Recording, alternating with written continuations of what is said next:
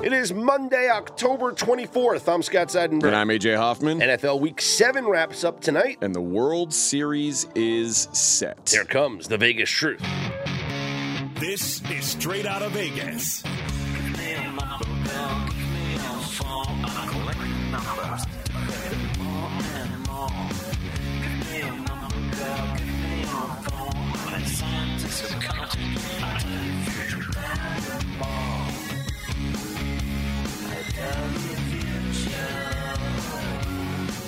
We are Straight Out of Vegas AM, your daily destination for sports conversation with a Vegas lean. Here's what you need to know to start your day. Astros and Phillies both punched their tickets to the World Series. Tom Brady and Aaron Rodgers both losing as the Bucs and Packers struggles continue. What is the Vegas lead, Scott? It's going to be the Major League Baseball. World Series is now set. As you mentioned, the Philadelphia Phillies will meet up with the Houston Astros. The Astros finishing off a sweep of the New York Yankees last night, 6-5. In Game 4, the Phillies earlier advancing, beating the Padres 4-3, winning that series in 5 games on the strength of Bryce Harper. But let's start with the Astros before we get to the Phillies. This is now, AJ, the 4th World Series appearance for the Astros in the last 6 seasons. It's pretty wild. Can we call this team a dynasty? They have to win more than one World Series to be a dynasty. Like it's the Buffalo Bills weren't a dynasty. Like you can't just keep showing up and losing. They've got to start to put some skins on the wall. The one is nice. There's a lot of people who think it's tainted. They need one without that. And if they get that, then we can start having that conversation. Yeah, so... an American League dynasty for sure, though. Well, absolutely. So they have the World Series win over the Dodgers in 2017. They lose to the Nationals in 2019. And then they lose to the Braves just last season. But getting back there now, and they will have home field advantage. The American League team, whether it was the Yankees or the Astros, were going to have home field advantage, better records than both Phillies and the Padres. And Houston, the way that they got by just everybody. First of all, they haven't lost a game this playoff. 7-0. 7-0. Pretty good season. Last night was the first earned run scored on them on the road this postseason. Yeah. So it's been a good run for the Astros. Well, I'm glad you mentioned that because that's where I was going. The way that they have won these games has been with their pitching. Their starting pitching has been incredible. The bullpen has been incredible. And you just... look at the lineup that they have, and you talk about offensively how great the Houston Astros are, but if they're getting this type of pitching from not just their starters but the relievers as well, it's hard to see. It's hard to see them losing any game. Yeah, and obviously, really, this game for McCullers was the worst start that any Astro had in this series, and it wasn't exactly bad. 5 innings, 3 earned runs, 6 strikeouts, 1 walk, and leaves the game tied. Mm-hmm. If that's the worst of it, then you're in pretty good shape. The other 3 performances, Verlander, Javier, Framber Valdez, just domination. Yeah. I mean, they were untouchable. Verlander gave up a first-inning home run and then basically cruised. Their starting pitching has been the difference. And it's funny because – the Yankees, when the Yankees went on that tear early in the season, we're like, wow, they're so much better than we thought they were. Why were they so much better? Because of their pitching. Yeah. We knew their lineup was going to be good, but the pitching was like, wow, this is coming out of nowhere. Mm-hmm. That's what's happening right now. And it's not coming out of nowhere. This Astros pitching staff has been money all season, kind of flying under the radar as much as a 106-win team can fly under the radar. But they haven't really been talked about like the favorites. Mm-hmm. Everybody was talking about the Dodgers. Everybody was talking about the Yankees. Everybody was talking about the Mets and the Braves. And now the Astros are here and going to be healthy favorites over this Phillies team that's on a good run of their own. But I think it's certainly an uphill battle for the Phillies. Oh, absolutely. And just looking at the Astros, the way that their pitching is going to line up, plenty of off days now. Game 1 of the World Series is not until Friday, so they're going to go back to Verlander in Game 1. The stage is set now for the Aces and everyone to go up against each other. I think the Phillies might go with Nola in Game 1 because Wheeler pitched here on Sunday, so Maybe they'll go Nola so he doesn't have, you know, an extra day of not pitching. But either way, it's Nola Wheeler in games 1 and 2, and the Astros will counter with, you know, Framber Valdez and Justin Verlander games 1 and 2. So the Astros, both teams, their pitching lines up. In this game in particular last night, Yankees have a 3-0 lead. Nestor Cortez is on the mound. Everything seems to be going right for New York early on. And all of a sudden, the velocity drop was significant in that third inning, to the point where Aaron Boone and the trainer comes out to check on Nestor Cortez, and he's getting into a lot of 3-ball counts, and people are saying, no, it's just a stalling tactic for, you know, them to get the bullpen ready, and he's not really hurt. They say he left the game with a groin injury. This is after Cortez, you know, gave up the home run to Jeremy Peña, but the velocity dropped significantly, which is usually an indicator that something's wrong. Yeah, and it dropped to the point where there were Astros players talking about they didn't have to respect his fastball anymore. Yeah. Like, it was becoming a batting practice fastball, so they were sitting on the breaking stuff, and if he threw a fastball, they had time to adjust. Most of the time in a major leagues, you don't have time to adjust to a fast. If you're not thinking fastball, you're not going to hit a fastball. So if they're saying we were able to not worry about the fastball blowing by us, you know something was wrong. Yeah, obviously it was. It was a cutter that he threw to Jeremy Peña, but the cutter was at 82 miles per hour. You're not going to get that by many guys. You're not going to get that by, let alone a player that's having a pretty good postseason in Jeremy Peña. So now Cortez leaves the game. The Yankees are able to reclaim the lead, though, and then the seventh inning. Ground ball with one out gets hit to Gleyber Torres at second base. He backhand flips. Ironically, Jeremy Peña involved in this play also. With Peña running, they're probably not going to turn two. Maybe the flip was rushed because of Peña running, but the flip was off. Isaiah Kiner-Falefa could not get it. Instead of at least one out being made, forget about the inning-ending double play, but instead of one out being made, no outs were made. It's now first and second with one out. Astros, two batters later. Jordan Alvarez gets the big hit. They score... and take the lead. And it was Alvarez and then Bregman. So Alvarez gets the big hit, Bregman gets the big hit, and then bang. It's a 6-5 ball game. I heard a lot of discussion about whose fault it was. It was IKF's fault. I'm not blaming Gleyber Torres. It looked like a catchable ball. It looked like a very catchable ball. He took a bad approach to the bag as a shortstop there.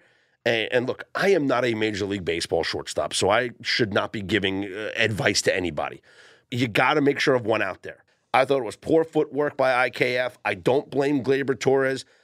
Maybe if you want to give some blame, give him 25% of the blame. But I think a Major League Baseball shortstop has to catch that ball and secure one out at second base with no throw to first. I don't disagree with you. Here's one thing I want to say about the Yankees. And Yankee fan is like, they're blaming the middle infield. They're blaming a Cortez injury. I think this series ended on Saturday night. I think that was basically the end of it. But I've got to give the Yankees credit. I thought when Cortez went out today, things were going to get really ugly for them. Mm-hmm. And their bullpen pitched very admirably, I thought. Even if they would have won this game, the bullpen would have just been roasted to the point where you don't even know what you can do going forward. But I thought the bullpen came in and held it down pretty well, all things considered. Just 2 earned runs over 7 innings for that bullpen. You got to feel good about what you saw there. But yeah, and Harrison Bader homered again. This guy had an incredible postseason for the Yankees. But the season ends for New York with Aaron Judge making the final out. Is that his final at-bat in a Yankee uniform? He's certainly going to test the market and to dip his toe in. And everyone's going to offer him as much money as – and there's the thing. It's like – he's going to look really good in Dodger blue next year. But here's the thing. The guy's going to be the American League MVP. Yeah. He had 62 home runs in the regular season. I heard. He had a couple of home runs against the Guardians. But in this postseason, 9 games, AJ, he batted .063, an on-base percentage of .118. He struck out 15 times in, 36 at-bats? That's not a good MVP performance. No, but I mean, listen, this is a short sample size. Yeah. I get it. And if you're only paying him based on this postseason, well, you don't pay him. But the fact that he's going to get paid based on what he did in the regular season and what he's done for a couple regular seasons now. So, but you do worry about get your guys like this not coming up big in the biggest spots. And, you know, on the other side, the Astros, Altuve hasn't been great this postseason. No. Jordan hasn't been great this postseason. But those guys also have a history of coming up in the postseason and coming up clutch. So they're going to get a little bit of a pass, whereas Aaron Judge, who's a free agent, it has yet to take his team to win a World Series. It's hard to give him that pass. Well, you know who has been coming up like an MVP for their team? Bryce Harper. Suarez delivers. Swing and a drive. Left field. It's deep. It's going. Yes! And it is gone! Yes! Yes! It is bedlam at the bank as Bryce Harper has put the Phillies on top! Are you kidding me? Oh, his 10th career home run in the postseason, and he may never hit a bigger one. That was the call on the Phillies radio network. Boy, way to step on a call, huh? With the color guy there. A huge moment, and he's, yes, yes. I like that, though. Local fans like that. National, like, broadcasters. Bob Costas hates that. Yeah.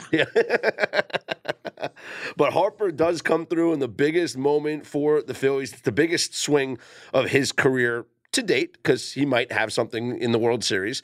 But think about what Bryce Harper has gone through, right? The incredible career. He leaves the Nationals, and the year after he leaves, the Nats go on to win the World Series. Yeah. Takes the big money, goes to Philly, wins MVP, and now has them in the World Series because of his at-bats and what a postseason Bryce Harper has had. He's batting .400 here in the postseason. We talk about Aaron Judge batting .063. Bryce Harper is batting .400. And it's wild because you can look at the Phillies box score every day, and it's two guys. It's either Kyle Schwarber or Bryce Harper has a big day, and the Phillies win. And the fact that it's really nobody else in the lineup is hitting, and they're winning games like this, man. I wouldn't say nobody. They got, you know, Gene Segura had a big game the other day. They're getting, you know, Bryson Stott had a couple of doubles in the other game. So they are getting contributions. I just think this Phillies team is special. And, you know, with all due respect to the Astros and how great they are, and they're undefeated this postseason, you know, Philly's sitting here at what, 8-2 in the playoffs? Yep.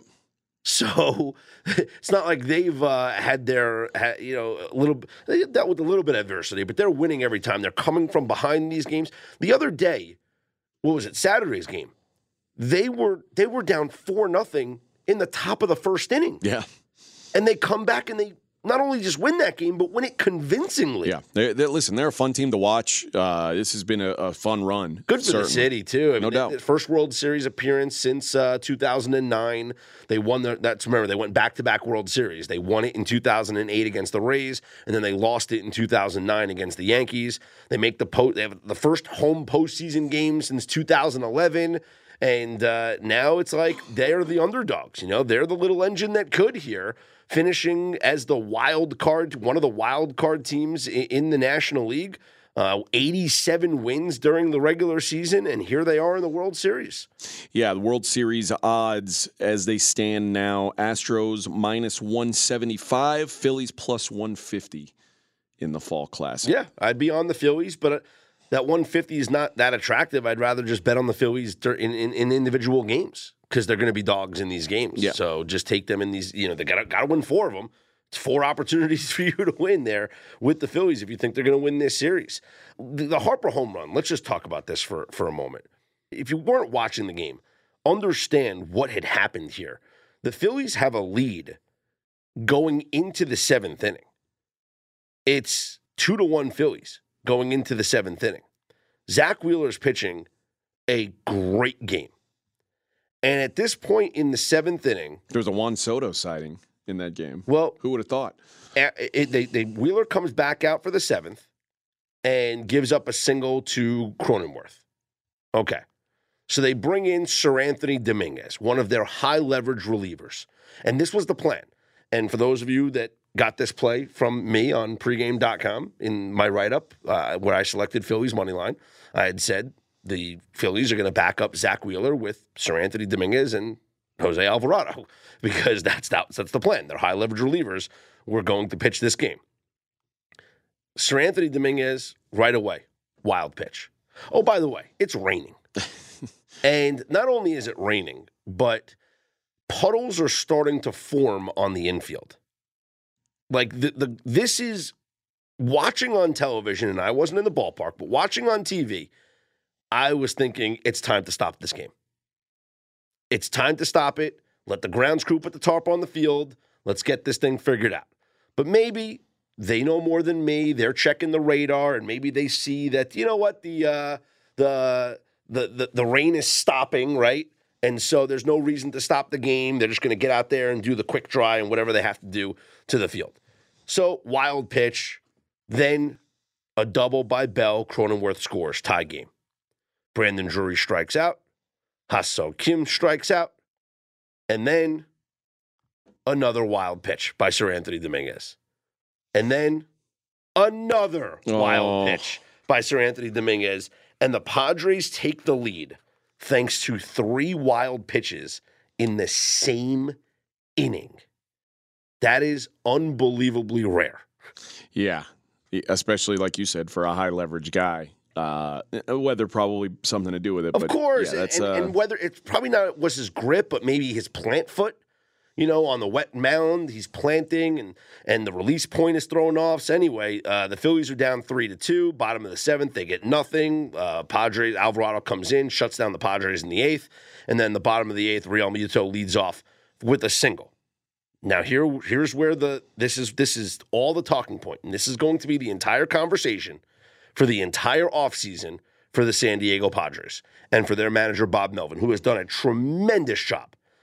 Right at this moment, pitching for San Diego is Robert Suarez. Suarez had come in to relieve Yu Darvish in the seventh inning. So at this point in the bottom of the eighth, after he allows a leadoff single to JT Realmuto, there is no three-batter rule. He's already faced three batters. You have Josh Hader warming up in the bullpen. The guy that you sold out for to trade for at the deadline to improve your team. He has been one of the best relievers in Major League Baseball for a few years now. Yeah. You have left-handed swinging Bryce Harper coming up to the plate representing not the tying run, but the go-ahead run. And you don't bring in Josh Hader to face Bryce Harper? That's an interesting choice. You let Suarez pitch to Harper? And granted, Suarez made a couple of good pitches in that at-bat. Harper fouled it off, but he was sitting dead red, and he smashed that sinker, 98-mile-an-hour sinker. He smashed it to left center field for the go-ahead home run. You're Bob Melvin. You are going to be answered, and he did after the game. He absolutely did, and here's Bob Melvin after the game. It's tough right now. I mean, that one stings. You know, we've been so good about putting games away late. Suarez has been unbelievable. I think it's the first home run he's given up to a lefty all year. So, yeah, it was tough even talking to the group there for a little bit. So, at the end of the day, I mean, we expected to go farther, so it's disappointing. I think we'll probably take stock a little bit later and evaluate the year, but right now it's tough to do. When were you going to be comfortable going to Hader? Yeah, we were going to look for four outs. We were trying to split it up with he and Suarez. But look, we got a lot of confidence in Suarez. Came in, did a great job the inning before. We just fell a little bit short there. I get it, AJ, and yeah, you look at Suarez's numbers. He's been really good against left-handed hitters. This isn't your normal left-handed hitter. right? This is Bryce Harper. This is the reigning National League MVP. You probably want to look at Bryce Harper's splits versus lefties and versus righties too, because that has to go into play as well. Yeah, and Harper does hit lefties pretty well.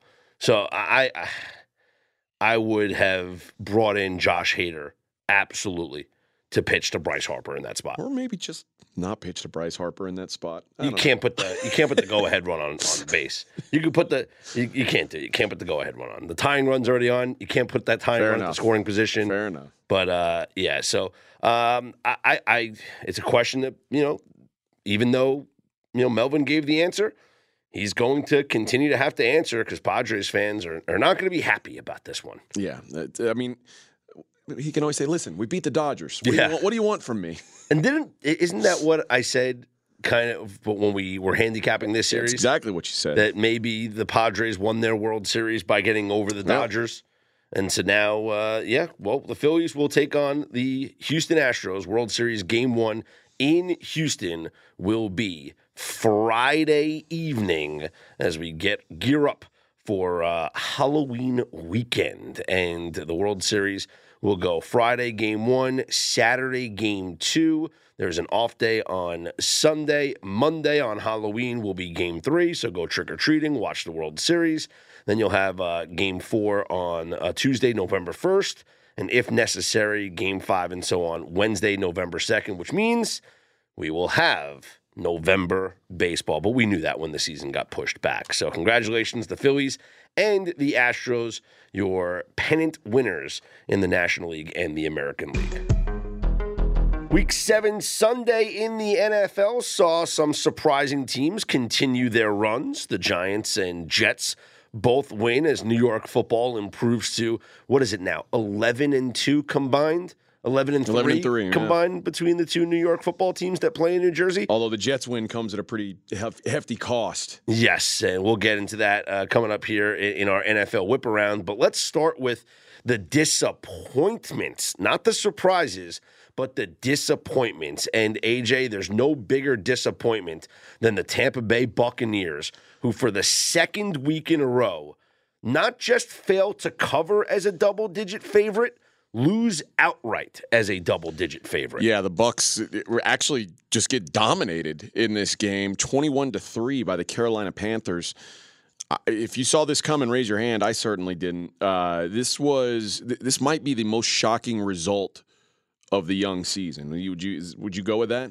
Yeah, I think so. Considering the struggles of the Tampa Bay Bucks coming into this game, losing to the Steelers in the way that they lost, again, double-digit favorite, you lose that game, and you know that they needed a bounce back. Brady yelling at his players on the sideline. The Panthers just in complete tank mode, getting rid of Christian McCaffrey midweek. Like, now you have to prepare for Chuba Hubbard on a short week, short time of preparation, and they're already with their fourth-string quarterback, P.J. Walker. I thought that this was a Tampa Bay Bucks blowout win over the Panthers. 181 yards on 24 carries for D'Onta Foreman and Chuba Hubbard. The Bucks' run defense got absolutely gashed by D'Onta Foreman and Chuba Hubbard. Not Christian McCaffrey. Mm-hmm. D'Onta Foreman and Chuba Hubbard. That's not Tampa Bay Bucks football. That's not what it's been. This is a team that you didn't even try to run on back in the old days. P.J. Walker, not a single carry, which is surprising, especially considering that they won the game. But 16 of 22, 177 yards, 2 touchdowns, and really outplayed Tom Brady is what it boiled down to. Not a great day for Tom Brady. Mike Evans drops a ball that's a walk-in touchdown. It just felt like the Bucks were out of sync. The Bucks could not run the football. I mentioned the two guys for Carolina, Rachaad White and Leonard Fournette, 14 combined carries for 43 yards. So you got on one side, you're about 7.5 yards a carry. On the other, you're about 3 yards a carry. So it's just a dominant performance in the trenches for the Panthers. And really, the Bucks need to reevaluate what's going on here, because this is a shocking development for the Bucks to lose 4 out of 5 games. is I don't know if anyone could have seen this coming. We've never seen Tom Brady in this situation before, and it's weird for years and years. Like, you know, I've been doing radio since 2004, and I'm trying to remember the first time that I said, "Well, Tom Brady's getting old. We're probably going to expect a decline." I'm guessing it was like 2010, and this might be it. We might be finally seeing it. You know, I talk so much, and we're going to get into the Packers here in a minute. I talk so much about how Aaron Rodgers just doesn't look right. There's something about the body language, the mannerisms, the way that the team is carrying themselves on the field.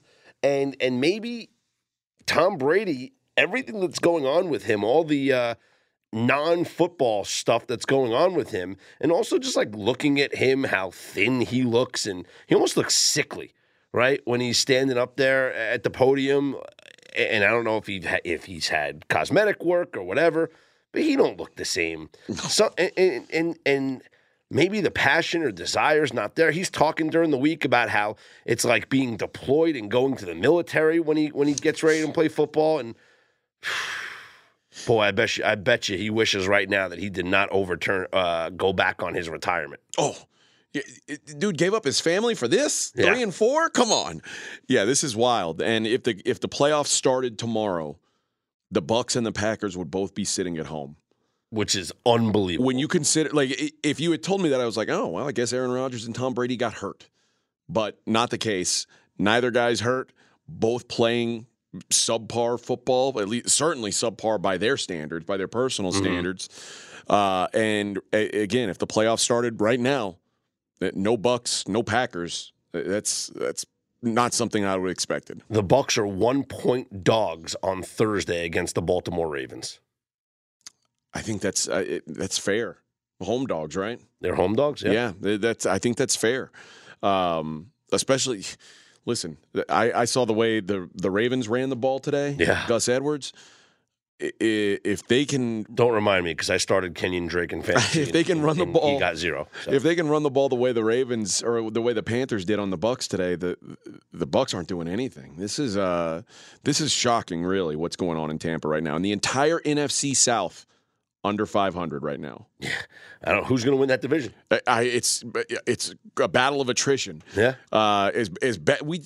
And I still believe the Panthers are the worst team in the NFL. They're one game out of first place in the NFC South. It's unreal. Isn't that wild? And right now, the odds to win that division, you have the Tampa Bay Bucks at -280, Falcons +350, Saints 12-1, Panthers 18-1. The Falcons have the same record as the Bucks. Yeah. If the Falcons didn't get absolutely humiliated by Joe Burrow yesterday, I'd think +350 is not a bad number. Maybe they came back down to earth. Yeah. Well, let's talk about the Packers and their continued struggles. This was bad. Taylor Heinicke and the Washington Commanders beat the Green Bay Packers 23-21. And it really, the Packers offense, it wasn't even 21. The Packers got a pick six in this game. Yeah. So the Packers only put up 14 points of offense against the Washington Commanders on the road. Now let's just think about this. Let's try and backtrack. They scored 2 touchdowns here against the Commanders. Last week, 1 touchdown against the Jets, and the week before that against the Giants were able to get in the end zone twice. 5 touchdowns in the last 12 quarters of football. Yeah, it's not pretty right now. This is and the offense we've talked about is broken, but the defense continues to be pretty disappointing for a team that was considered to have a top 5 defense coming into the season. They're nowhere near that. And as far as the offense goes, I think it's the lack of a running game. Aaron Jones has been so good the last few years, and I don't think it's coincidence that the Packers' running game the last couple of years has coincided with Aaron Rodgers being the MVP of the league. The last couple of years, having that behind you is so important. And right now, they just can't run the football. And if you can't run the ball, we talked about this with the Rams. If you're trying to sell me on play action, and I don't think you can run the football, how are you gonna fool me? And that's where the Packers are right now. So everybody's playing the pass. Aaron Rodgers. And they don't have the weapons. Nope. And it's not just it. Maybe it's Davante Adams. It's a combination of Davante Adams and Marquez Valdes-Scantling. You know, when Allen Lazard's your number three, you're doing okay. Lazard being your number one, it's just not doing it for him. Aaron Jones had, you know, 9 catches on 10 targets. Your running back led you in targets. He had 10 targets in this game for Aaron Rodgers. That's it. They have no weapons offensively with losing Davante Adams, with losing Marquez Valdes-Scantling. Sammy Watkins is a bust. Cobb's hurt, and he's old. Really, it's Lazard and Aaron Jones, and that's it. Romeo Doubs had a nice couple of games early on in the season. He is now in Aaron Rodgers' doghouse once again. So Rodgers doesn't have anybody to throw it to, and they're not really as dynamic or even as creative as they once were. So, you know, we gave LaFleur all this credit being, you know, the whiz kid, right? And going 13-3 his first 3 seasons. This team stinks. There's no other way around it. They stink. There really isn't. And there was right around just before the 2-minute warning, the Packers got the Packers were down by 2 points. They had just scored the touchdown. Packers down by 2. They get to 3rd and 9. With just over 2 minutes left, and Taylor Heineke gets a 12-yard conversion on 3rd and 9. And honestly, it's a spot where I thought, I bet the Commanders run it here and just try and take it to the 2-minute warning and make Rodgers do something. And no, they get that first down, and that's basically the end of the game. I mean, Rodgers had like 3 plays at the end, but that was, for all intents and purposes, the end of the game. The defense isn't there. The offense isn't there. This is a mediocre team, and losing 3 games in a row is one thing. First time since 2018 for the Packers. Losing to the Giants, the Jets, and the Commanders. Yeah. This can't happen if you're the Packers. Like, you just lost to Daniel Jones, Zach Wilson, and Taylor Heineke. Yep. This is the defending MVP. This is a bad look right now for the Packers. Really a bad look for Aaron Rodgers. Coming up on Sunday Night Football, the Packers are 10.5-point underdogs to the Buffalo Bills. It's the largest spread. First time Aaron Rodgers has been a double-digit dog. You know, 10.5. I'll be honest. It's hard for me to like. When are you going to say, "Oh, Packers 10 points? Let's go"? I mean, that's the first thought always. Yeah, you're getting 10 points with it. I don't even remember getting 10 points with Aaron Rodgers. Never. But I don't want it. You could keep it. I'm good. This Bills team goes out and embarrasses teams regularly, especially teams that are not elite offensively. Uh-huh. The Packers are far from elite offensively. So I could see this Packers game. Couldn't score against the Giants, couldn't score against the Jets, couldn't score against the Commanders. How are they going to score on the Bills' defense? The best defense in the league? Best defense. How's their defense going to slow down the best offense in the league? Like, this is a nightmare for the Packers. And I heard Aaron Rodgers say, maybe this is exactly what we need. We need everybody talking about us about to be embarrassed on Sunday Night Football. Well, I think that... Let me ask you, what happens if they do get embarrassed on Sunday Night Football? They play the Lions next week. They've lost 4 straight games. They're 3-5, and they just got embarrassed by the Buffalo Bills. What's the spread in Detroit the following week? They're 2 or 3 point favorites.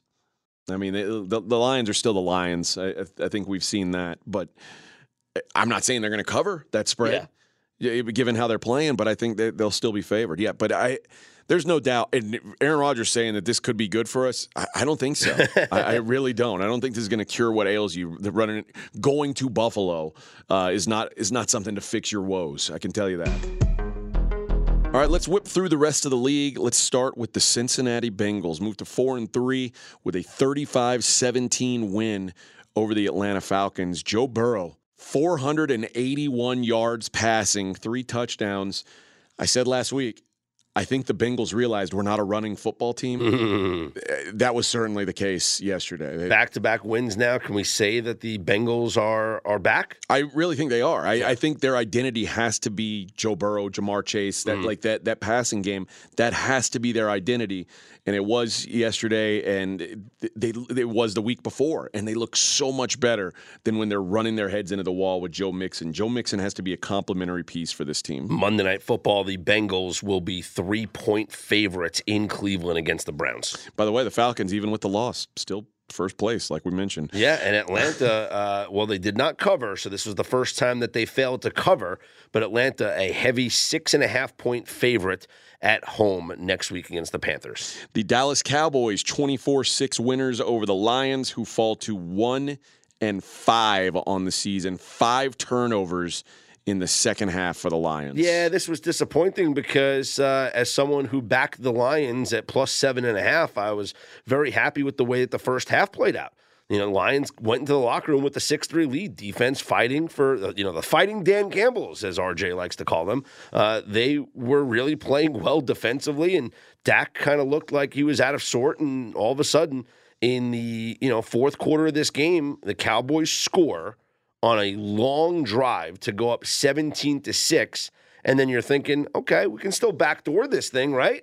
Nope. This is how each drive in the second half ended for the Lions. Interception, punt, fumble, interception, fumble, fumble. You don't win football games playing like that. Cowboys next week, 10-point favorites at home against the Bears. The Lions, meanwhile, 3.5-point dogs at home to the Dolphins. Tennessee Titans take control of the AFC South with a 19-10 win over the Colts.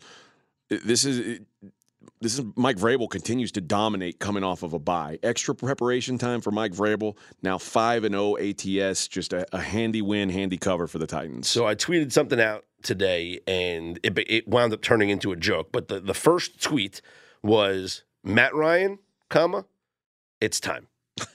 And then as the day progressed, I quote tweeted that tweet, and I said, Tom Brady, it's time. And then I go, Aaron Rodgers, it's time. It's time. But it started with Matt Ryan, because you can't play worse for a guy. And yes, there are quarterbacks that do play worse, but for a guy that came in with the experience level, with the expectation, with the talent around him, Jonathan Taylor came back from injury, Nyheim Hines came back from injury. Matt Ryan was terrible. This entire season, he's been awful. Oh, with the exception of a week ago when he blew up and it was like, oh, maybe he's found something here. I think at some point we have to look at Frank Reich and say, this guy's supposed to be a quarterback whisperer. Who's he whispering to? Because different quarterback every year. Every quarterback who comes through ends up disappointing. So at some point, don't we have to say, Frank Reich, you're supposed to be the guy who's fixing these quarterbacks. What's going on here? This is another example of that. And a rough season continues. 3 turnovers for the Colts, just an ugly game. And Derrick Henry, 30 carries, 128 yards. So big day for Henry. You ready for this Matt Ryan stat? Matt Ryan has 11 fumbles and 9 interceptions this season. Yeah, in 7 games. Yeah, that's not good quarterback play. No. Colts next week are 3. That's also a team not protecting their quarterback. Well, that's true. Which is, this Colts team was known to have a good offensive line.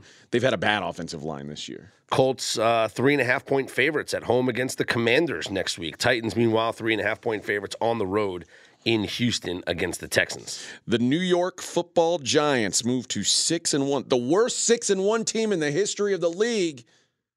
Beating the Jags 23-17. We joked about this, right, on the Dream Pod. We joked about this on SOVAM all week last week. This was my best bet on the podcast, Giants plus the 3 points. And I said, it's like every week, and it's like we're going to keep saying it.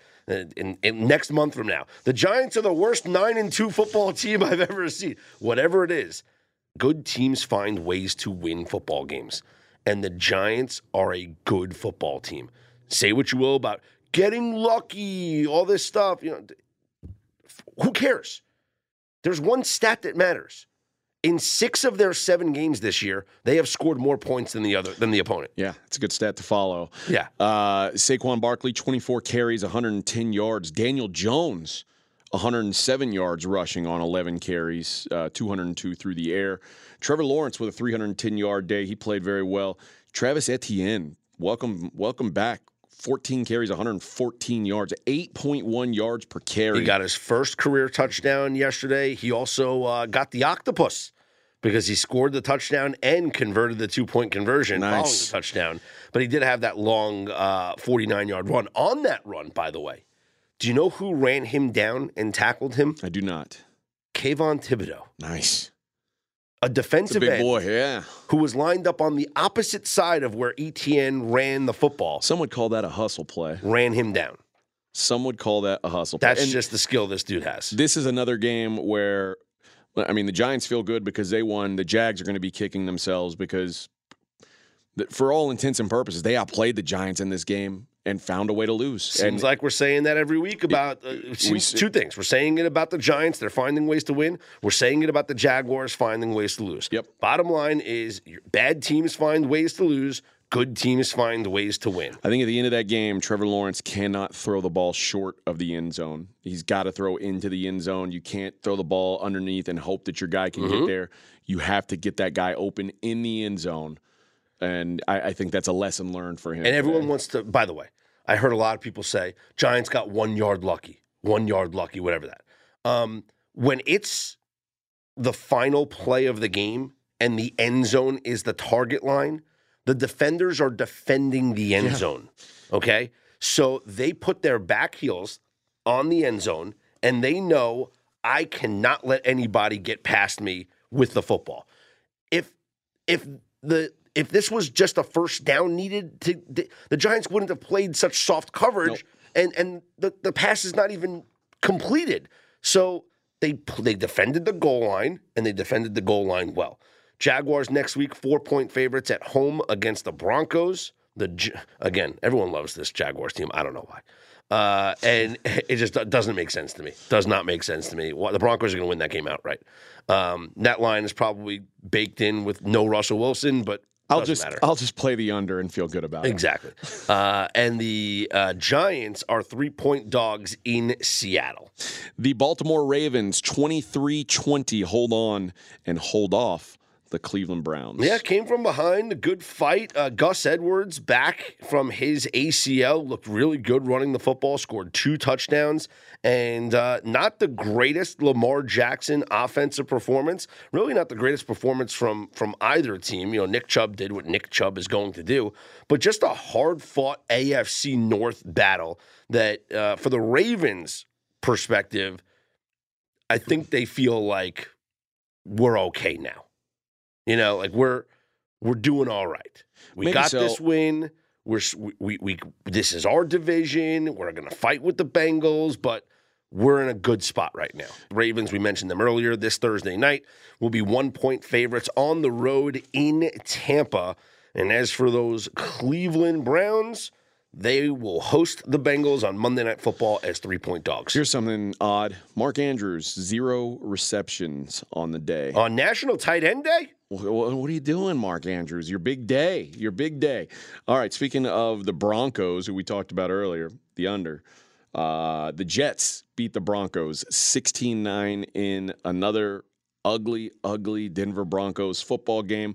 Jets get the win, lose Offensive Rookie of the Year favorite Breece Hall, looks like probably for the rest of the season. Yeah, the early reports are that it is a significant knee injury. He'll obviously go for testing and imaging and all that stuff, but the early diagnosis is that it is likely a torn ACL. They always say now on Sunday into Monday, it's like the Jets fear that this is what it is. Well, yeah, so the initial diagnosis is that it is a torn ACL, but obviously he'll go for more elaborate testing here today. And the Jets will find out. He's had such a great season. He was the betting favorite to win the Offensive Rookie of the Year, but that will not be the case if he misses the remainder of the season. The Jets, though, improved to 5-2 now, 4-0 on the road.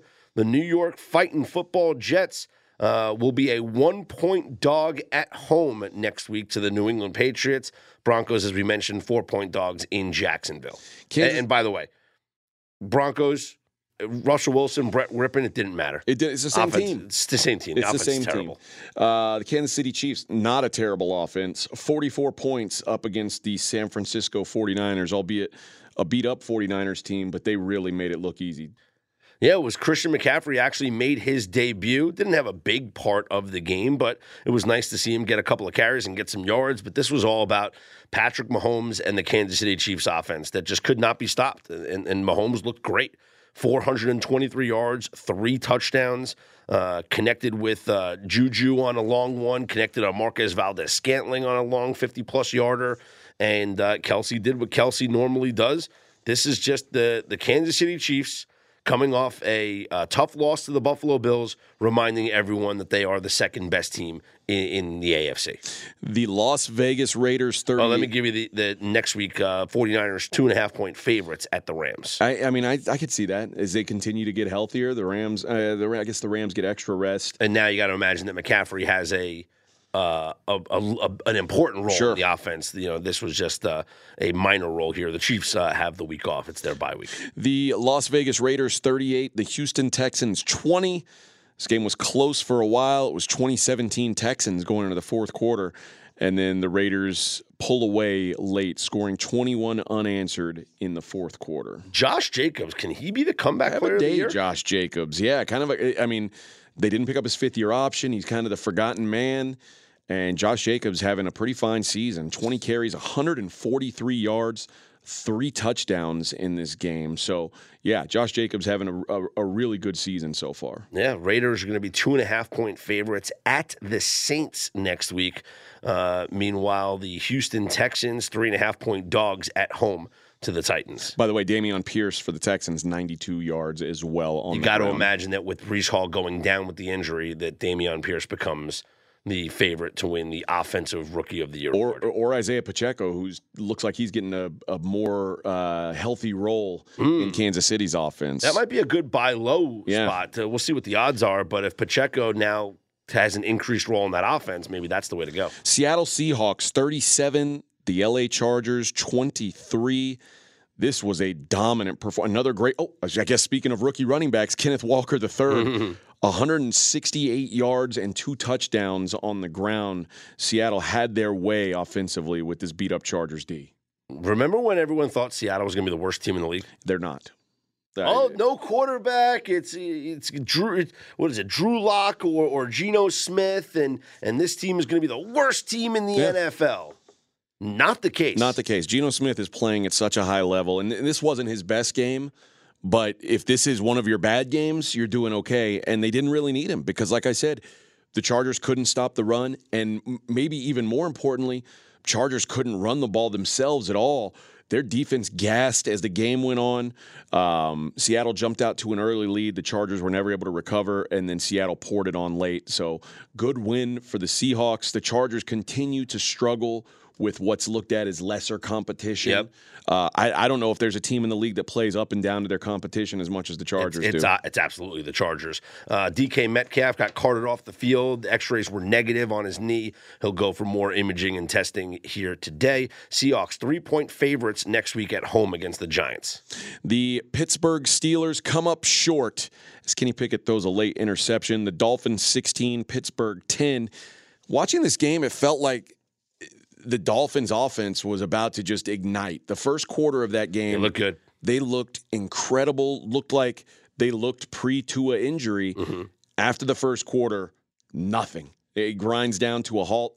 I think they make a big tactical error, not going up 9 points when they had the chance to. Yeah, that's a rookie head coach mistake right there. And really, it gave the Steelers a chance to be in that game the entire time. And also made sure the Steelers covered the spread. Yes, it did. Much to the chagrin of some, and we know who those are. But yeah, this was this Dolphins team looks like it's gonna be back. It's just not quite back yet. Mm-hmm. But this is a promising sign. You know, if you were worried about Tua's long-term health or how he'd look. I mean, Tua looked like Tua in this game. It was, again, the second half wasn't particularly great, but I don't think it was necessarily Tua's fault. I think it was kind of the Steelers adjusted a little bit. The Steelers are a hard team to blow out. The Bills did it. The Bills are a different animal than everybody else. Jalen Waddle, by the way, 4 catches, 88 yards in his return from injury. Mm-hmm. He was listed as questionable all week. Everybody's like, I don't know if he's even going to play. Well, he played and did well. And then for the Steelers, I don't know. The Steelers, when they can't run the football, and I guess they ran the football as effectively or maybe even more than they have the rest of the season, but Najee Harris, 17 carries, 65 yards. Mm-hmm. Kenny Pickett's not scaring anybody enough that's good enough. And the Dolphins really stepped up. They had some injuries in their secondary that happened throughout the game, but they really came together and played well, especially at the end there, forcing that interception. Dolphins 3.5-point favorites in Detroit coming up on Sunday. The Steelers 10-point dogs in Philly against the Eagles. But Brandon Jones, that's the safety. That's an injury to watch because you're going to be able to throw on. The Steelers couldn't take advantage of it because the Steelers can't throw the football. But that's something to watch for the Dolphins. Not a good injury for them as it continues to pile up. They say, well, next man up, except now you're running out of that next man. And the Lions offense can test you. Lions not a good team, but they can put up some points. Let's talk Monday Night Football. The Patriots are a healthy favorite at home tonight against the Chicago Bears. Patriots laying 8 points, over under 40. Oh, well, I certainly wouldn't look to the Bears here. This is a situation, we talk about this all the time. If Bill Belichick, what he does better than everybody is take away what you're best at. Mm-hmm. So if he says, okay, I'm going to take away the Bears' ability to run the ball, what do the Bears do to move the football now? I don't know. I don't know if Justin Fields can beat Bill Belichick with his arm. I don't think so. And if Belichick's going to... Man, if Belichick's going to stack the box and really force Justin Fields to beat him down the field, this could get ugly real fast. Justin Fields to throw an interception tonight is minus 180. I'm curious to see if we can get odds on him to throw over like 1.5. Yeah. Like, does he? Because he's definitely throwing one. Will he throw 2 interceptions? Because I think that's the move here is to look at any Patriots defensive props is what you can look at here. All right, defensive, special teams, props. No, these are only kickers. Yeah, that's what I would look at. Any type of defensive numbers that you can find on the Patriots. In fact, you want to have fun? Let's have fun. That's not even good odds. I wish it was higher than that. I was going to say Patriots defense plus 475 to score a touchdown. Here's what I've seen so far. It's got to be higher than that. It should have to be higher than that. It should be. Yeah. Here's what I've seen with the Patriots so far. When they have played Tua, Lamar Jackson, Aaron Rodgers, they've given up about 28 points per game to those guys. Okay. When they've played Mitch Trubisky, Jared Goff, and Jacoby Brissett, 9 points per game. A little bit different. I'm going to say Justin Fields falls in Category B. Category B for Justin Fields. So I don't expect much out of this Bears offense. I think the Bears team total is probably a good way to attack this thing. We've seen some ugly standalone primetime games. Yeah. I could see another one here. Which is a shame that there's no baseball games tonight. It really is. Let's see. First half, Patriots minus 5.5. How crazy is that? It's an 8-point spread for the game. They're 5.5-point favorites in the first half.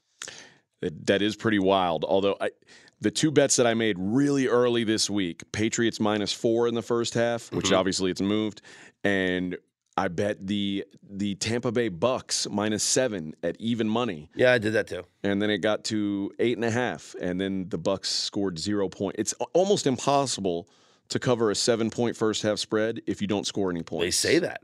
I actually like the under 20 in the first half tonight.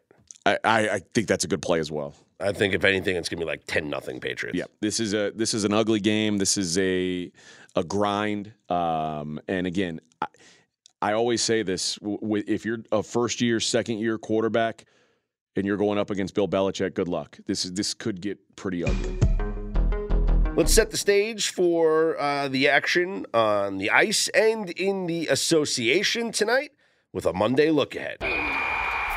And we'll start in the association where the 76ers will look for their first win of the season. They're 0-3, and they just have issues. Hosting the Pacers, Philly laying 11.5, total of 227. Maybe some of those Sixers were, like, celebrating the Phillies win last night, and so maybe they'll be sluggish or...